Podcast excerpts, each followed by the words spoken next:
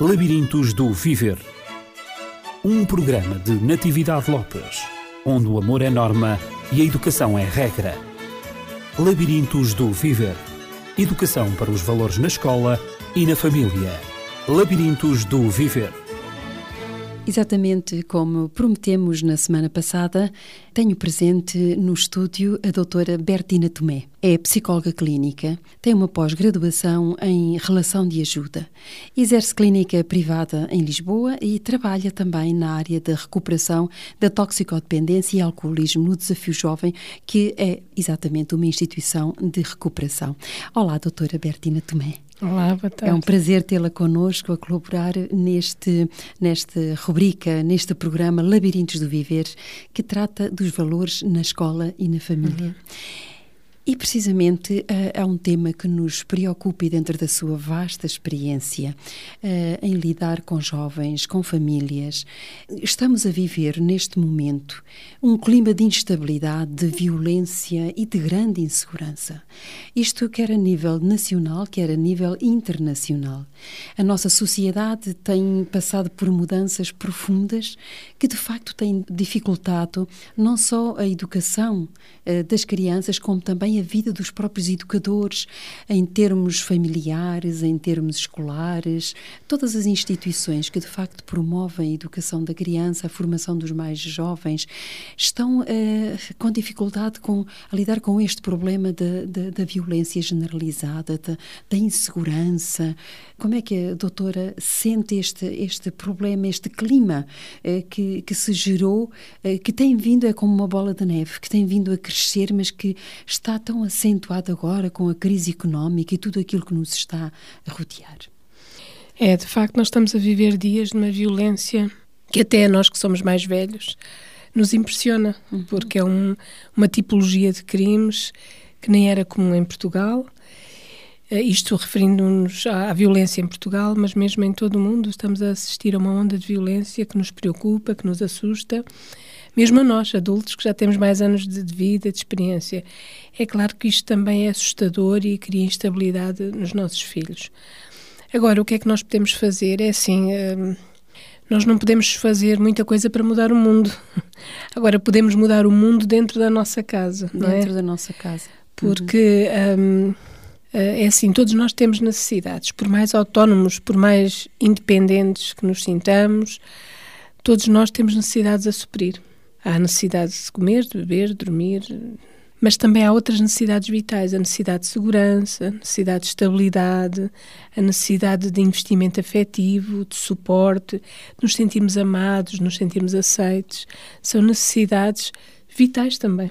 Todos nós temos a consciência dessas necessidades, mas a minha questão é como é que a família e a escola também pode suprir as necessidades da criança de modo a que isso, isso possa ser refletido na sociedade noutros termos que não têm sido refletido, porque os próprios jovens estão também a, a, estão, estão também a exibir, digamos, condutas e comportamentos igualmente agressivos como é que nós, como educadores, podemos realmente contrariar esta tendência da agressividade e da violência?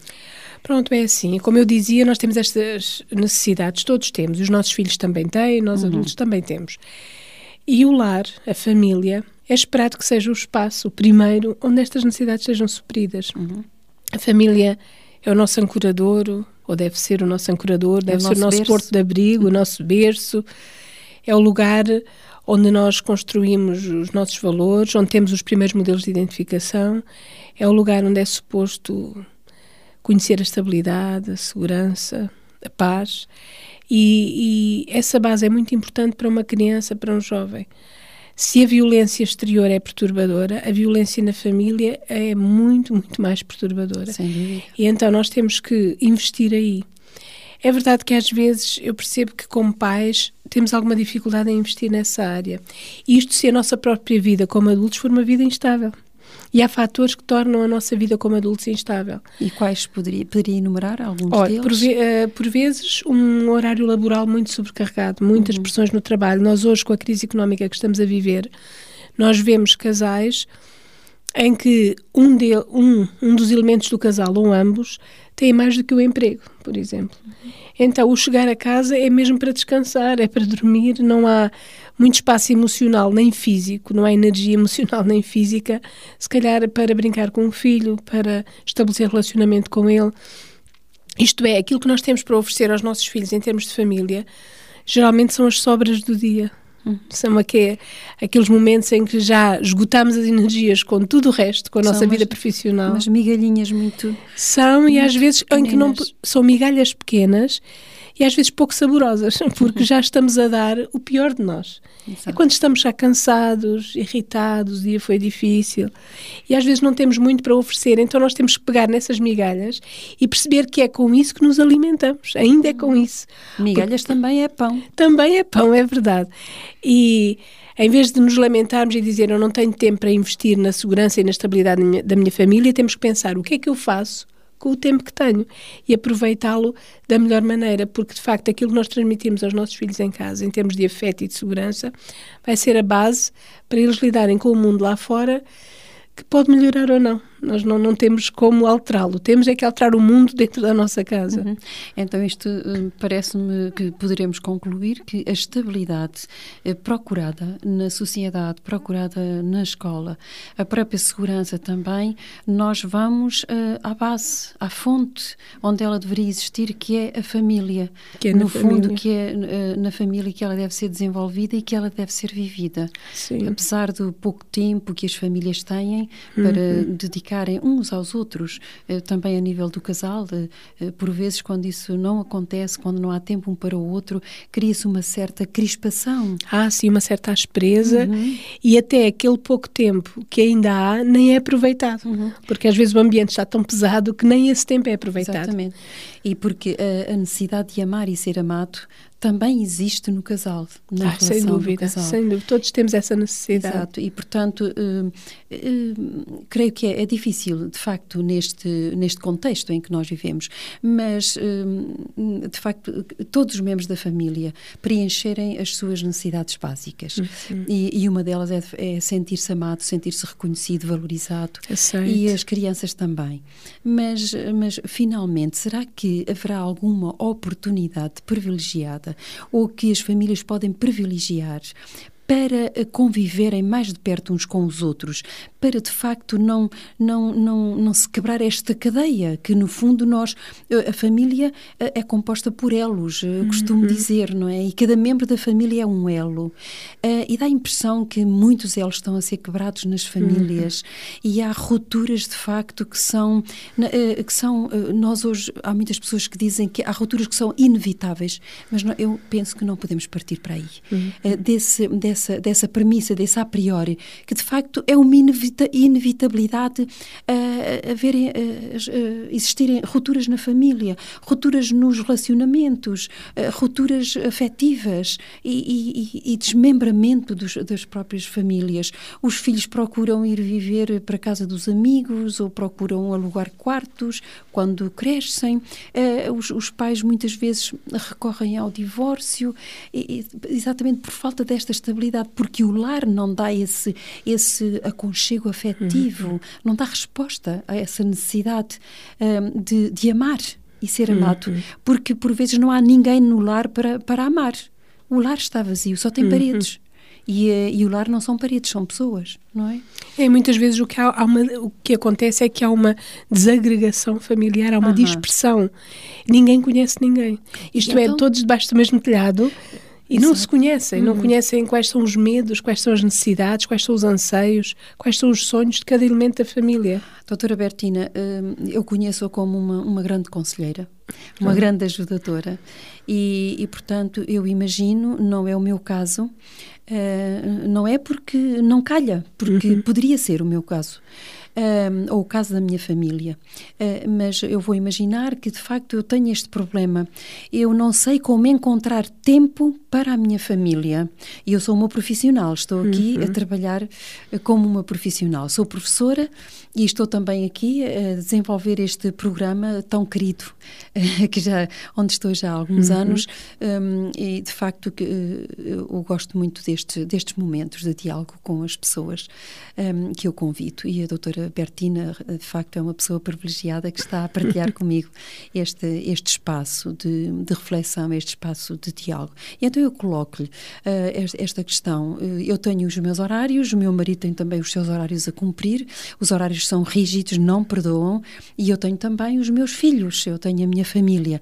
Como é que eu vou gerir o meu tempo, o meu espaço, a minha disponibilidade interior, emocional, uh, para dar ao meu marido aquilo que ele carece para preencher as suas necessidades básicas e como é que eu vou também partilhar esse meu interior se eu também com os meus filhos se eu à partida sou uma pessoa que também sou carente uhum. também tenho necessidades como é que eu posso gerir enquanto mulher eu agora estou a posicionar-me como esposa e como mãe Uhum. É assim, eu tenho que perceber quais são as minhas prioridades. Uhum. A gestão do tempo depende em grande medida das nossas prioridades. E, e, nós crescemos muitas vezes a ouvir dizer que como é que era primeiro está a ocupação e depois está a devoção, não é? Costumávamos uhum. dizer isso. E às vezes embalados nisso pusemos à frente da nossa família muitas outras coisas. À frente da família? Da família, muitas outras coisas, uhum. se calhar não só a ocupação profissional, mas até às vezes a arrumação da casa ou passar a ferro, isto é, tem que ficar tudo arrumado antes de me deitar, mesmo que eu não tenha tempo para o meu marido nem para os meus filhos, que estemos um bocadinho, acho que fomos todos educados assim. Uhum. Hoje percebemos que mesmo que a roupa não fique arrumada, mas se eu tiver tempo de abraçar um filho, de abraçar um marido, ter um tempo de intimidade, conversar, conversarmos uns com os outros, tentarmos saber como é que foi o dia uns dos outros, o que é que nos faz correr, o que é que nos faz chorar, quais são os nossos anseios nós podemos a partir daí ter uma vida muito mais rica. Agora, uh, pegando nesse, nesse exemplo que dá, um, vamos ter que ver quais são as prioridades e depois que tempo temos para elas uhum. e valorizar cada bocadinho que temos. Eu vou lhe dizer, como profissional, também não tenho muito tempo para a família, mas luto para que o tempo que tenho, que são as tais sobras do dia, é o fim do dia, e há alguns fins de semana, mas nem todos. E tem duas filhas. E tenho duas marido filhas, e duas marido filhas. e duas filhas. E eu tento que nesses momentos um, que esses momentos sejam deliciosos para nós, para nós. São as tais migalhas, mas que temos que tirar delas todo, todo o partido. Eu lembro-me, aqui há uns anos, quando fiz a pós-graduação, nem os fins de semana eu tinha completos, porque eu tinha aulas à sexta-feira à noite e ao sábado até às seis da tarde, durante dois anos. Mas eu lembro-me que os nossos sábados como família começavam às seis e meia da tarde. Uhum. Meu marido vinha-me buscar com as minhas filhas e o nosso sábado começava a essa hora. Então saíamos, íamos divertir-nos, estar juntos. Às vezes isso nem implica grandes gastos em termos económicos, mas é mais o prazer de estarmos juntos, fazermos alguma coisa divertida juntos.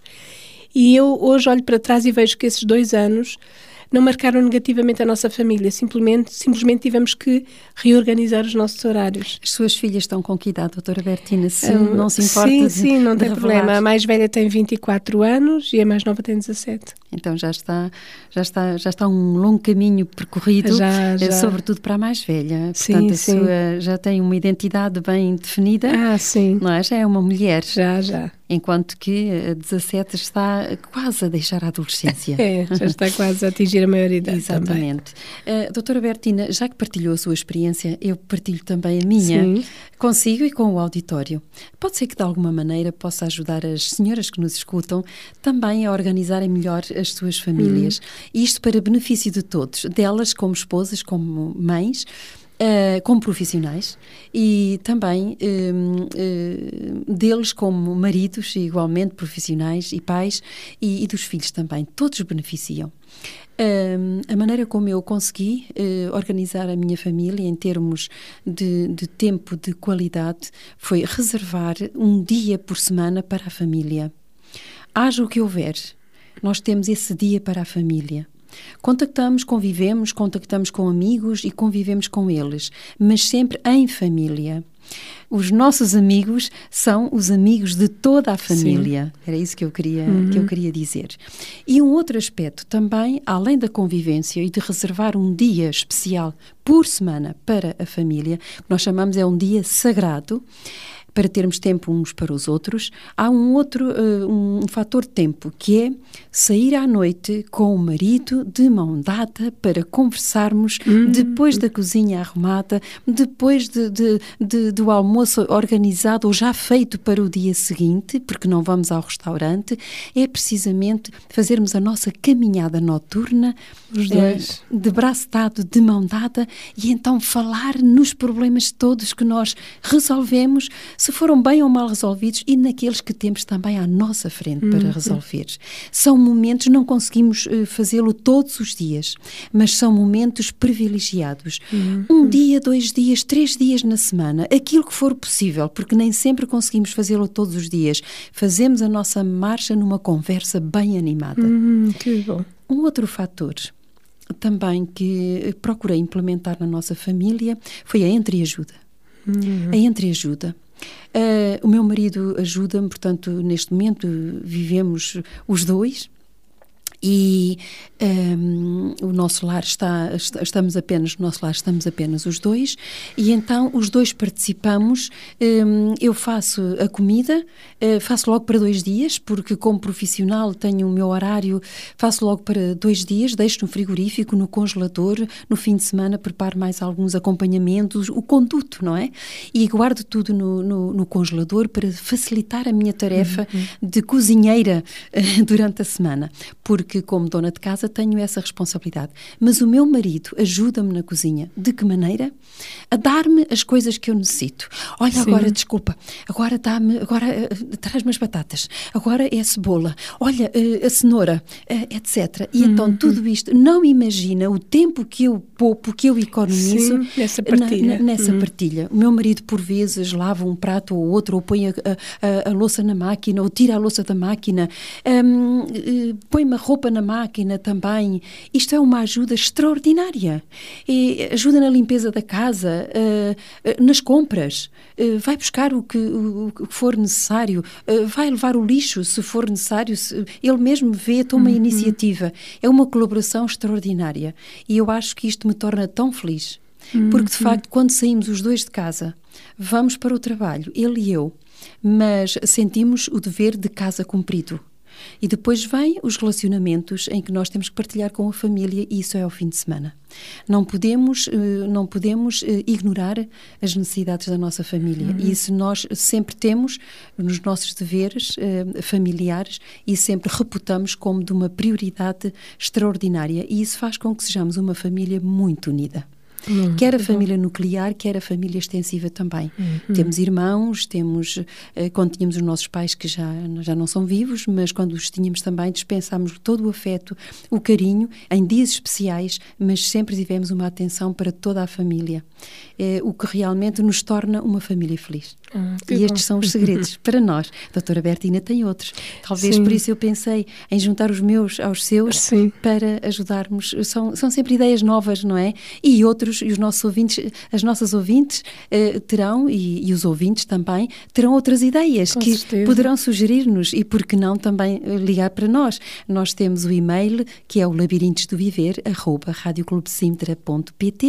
e podem também eh, ligar para nós e dar sugestões, porque não, para nós também partilharmos com outras. Bom, mas agora passamos a outro aspecto.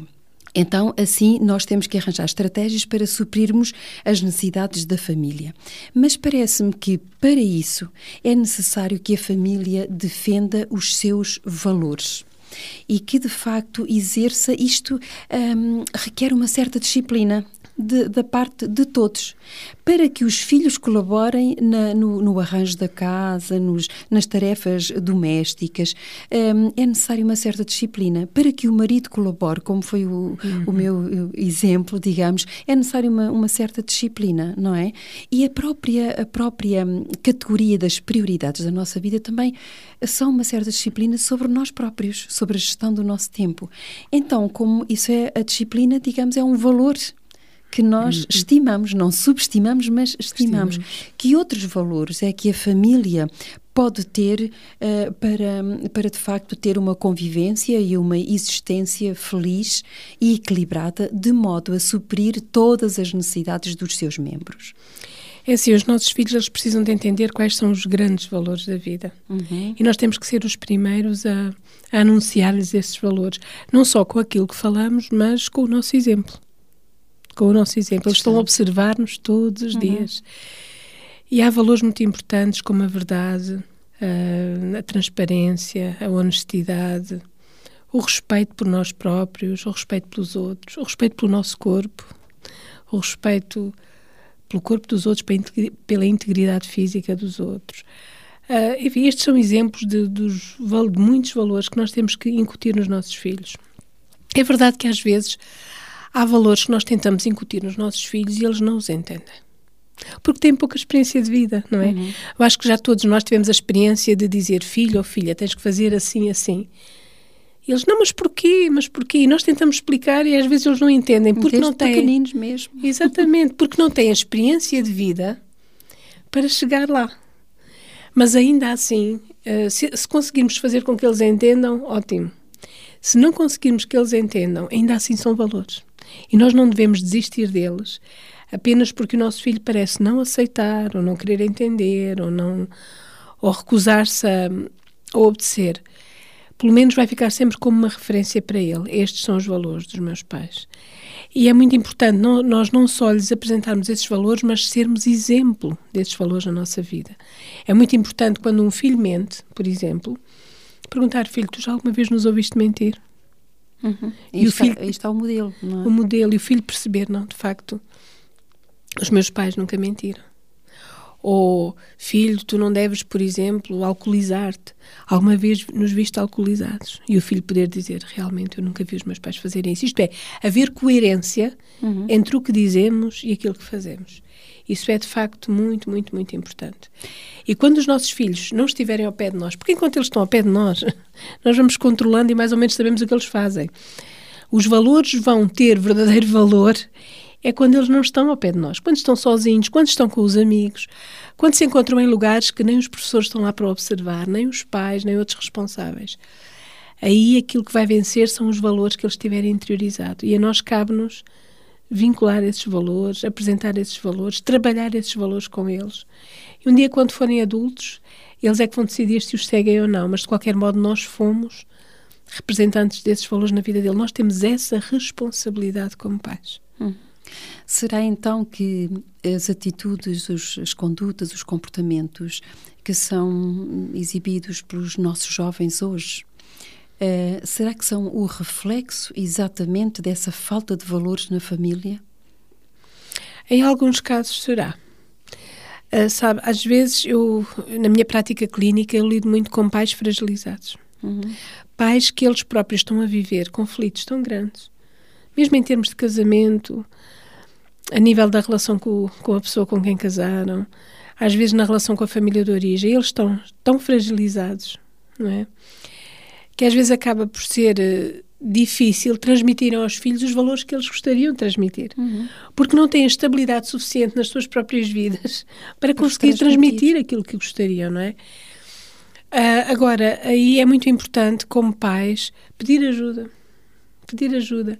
Se nós achamos que na nossa vida estamos a viver um tempo tão difícil, que não, não estamos a ser bons exemplos para os nossos filhos, não vamos ter embaraço, nem vergonha, nem receio de pedir ajuda a alguém porque eu acho que nós pais somos os primeiros a perceber quando não somos bom exemplo e não estamos a vincular os tais valores. E quando nós não estamos a passar esses valores, claro que os nossos filhos manifestam uma instabilidade própria num ambiente que não, que não passa valores. E nós, como pais, precisamos de ajuda, vamos buscá-la. Eu, eu tenho em clínica trabalhado com pais que simplesmente chegaram a um ponto que já não conseguem ser referência para os seus filhos porque eles estão a viver os seus próprios problemas também. Uhum. Nenhum de nós é perfeito, não é? Mas vamos pedir ajuda para, dentro do possível, com todas as nossas forças, tentarmos passar aos nossos filhos os verdadeiros valores. Sem dúvida que as influências eh, para todos nós, mas muito em especial para os jovens, são imensas, Sim. sobretudo pelos meios de comunicação, aquilo uhum. que eles veem nos ecrãs.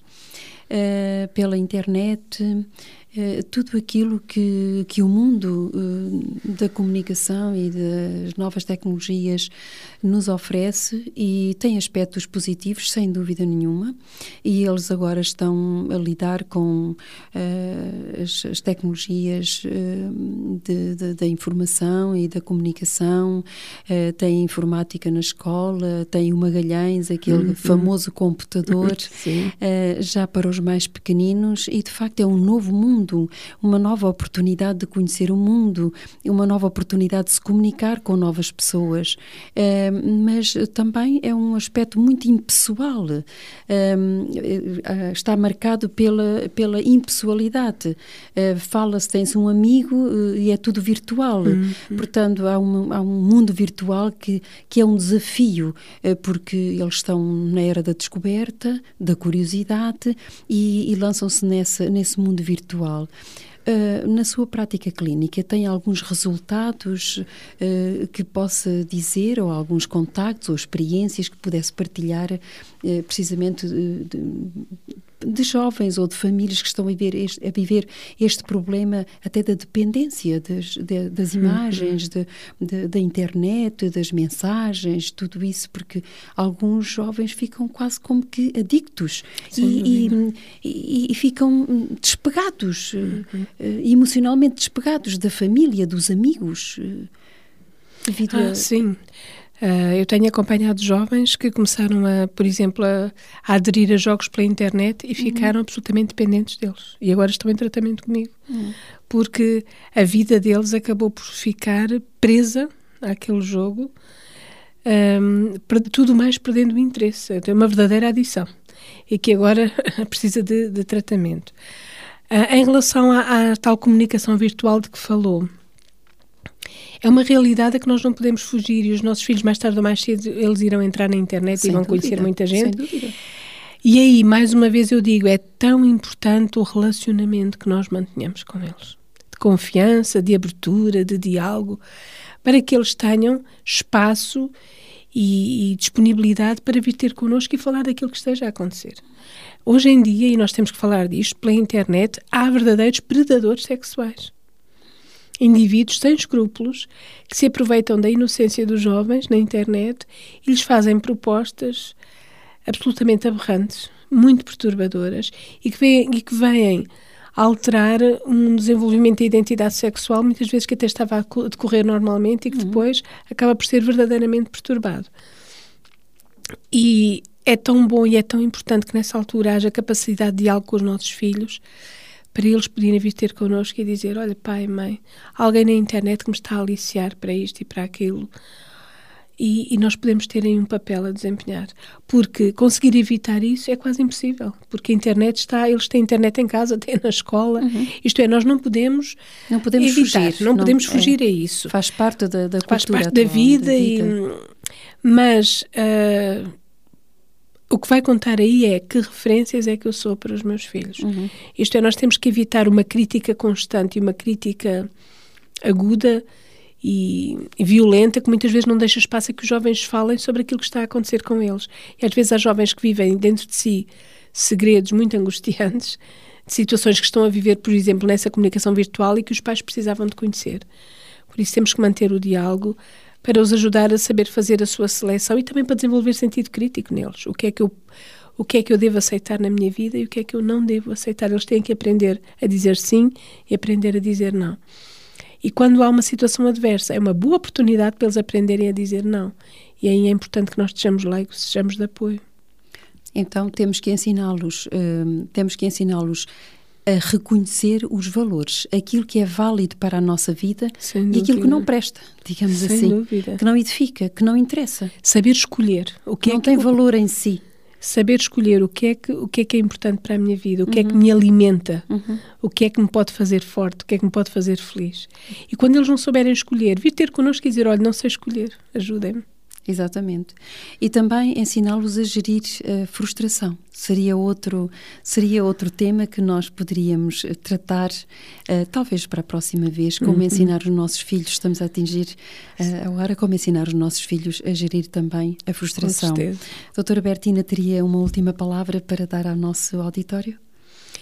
Sim, olha, uh, finalmente o que eu gostaria de dizer é que e resumindo o que falámos até agora, nós não podemos, não temos meios à nossa disposição, não podemos, não conseguimos acabar com a violência lá fora. Mas vamos tentar fazer do nosso lar um lugar de paz, de tranquilidade e um lugar onde os nossos filhos possam encontrar um refúgio, uma referência, investimento afetivo, apoio, carinho. Vamos lutar por isso. É, é, a, melhor, é a melhor herança que podemos deixar aos nossos filhos, é uma recordação de um lar feliz. E quando a deixamos aos nossos filhos, deixámos-la a nós próprios. Com certeza. Porque nos sentimos bem é connosco próprios. Então, na próxima semana, nós vamos aprender a lidar com as frustrações Uh, e como transmitir essa mesma aprendizagem. Nós próprios temos tantas frustrações uhum. na nossa vida pessoal e então não as passarmos para os nossos filhos, mas pelo contrário, ensinarmos a gerir essas mesmas frustrações. Um, e para isso é, é, necessário uma grande dose de amor Com na certeza. família. Então vamos tratar disso na próxima semana. E uh, você que nos acompanhou durante estes uh, momentos de diálogo com a doutora Bertina, a quem agradecemos sinceramente. Foi um prazer estar aqui. A sua permanência, muito obrigada pela hum. sua colaboração e na próxima semana então trataremos deste, deste tema Amor na Família e a Gestão da Frustração. Se nos quiser contactar, pode fazê-lo para o telefone uh, da Rádio Clube de Sintra, o 219 10 63 10. 219 10 63 10. Somos aquela palavra amiga do costume que está sempre atenta para as necessidades dos educadores. Até à próxima semana, se Deus quiser. Labirintos do Viver um programa de Natividade Lopes, onde o amor é norma e a educação é regra. Labirintos do Viver Educação para os valores na escola e na família. Labirintos do Viver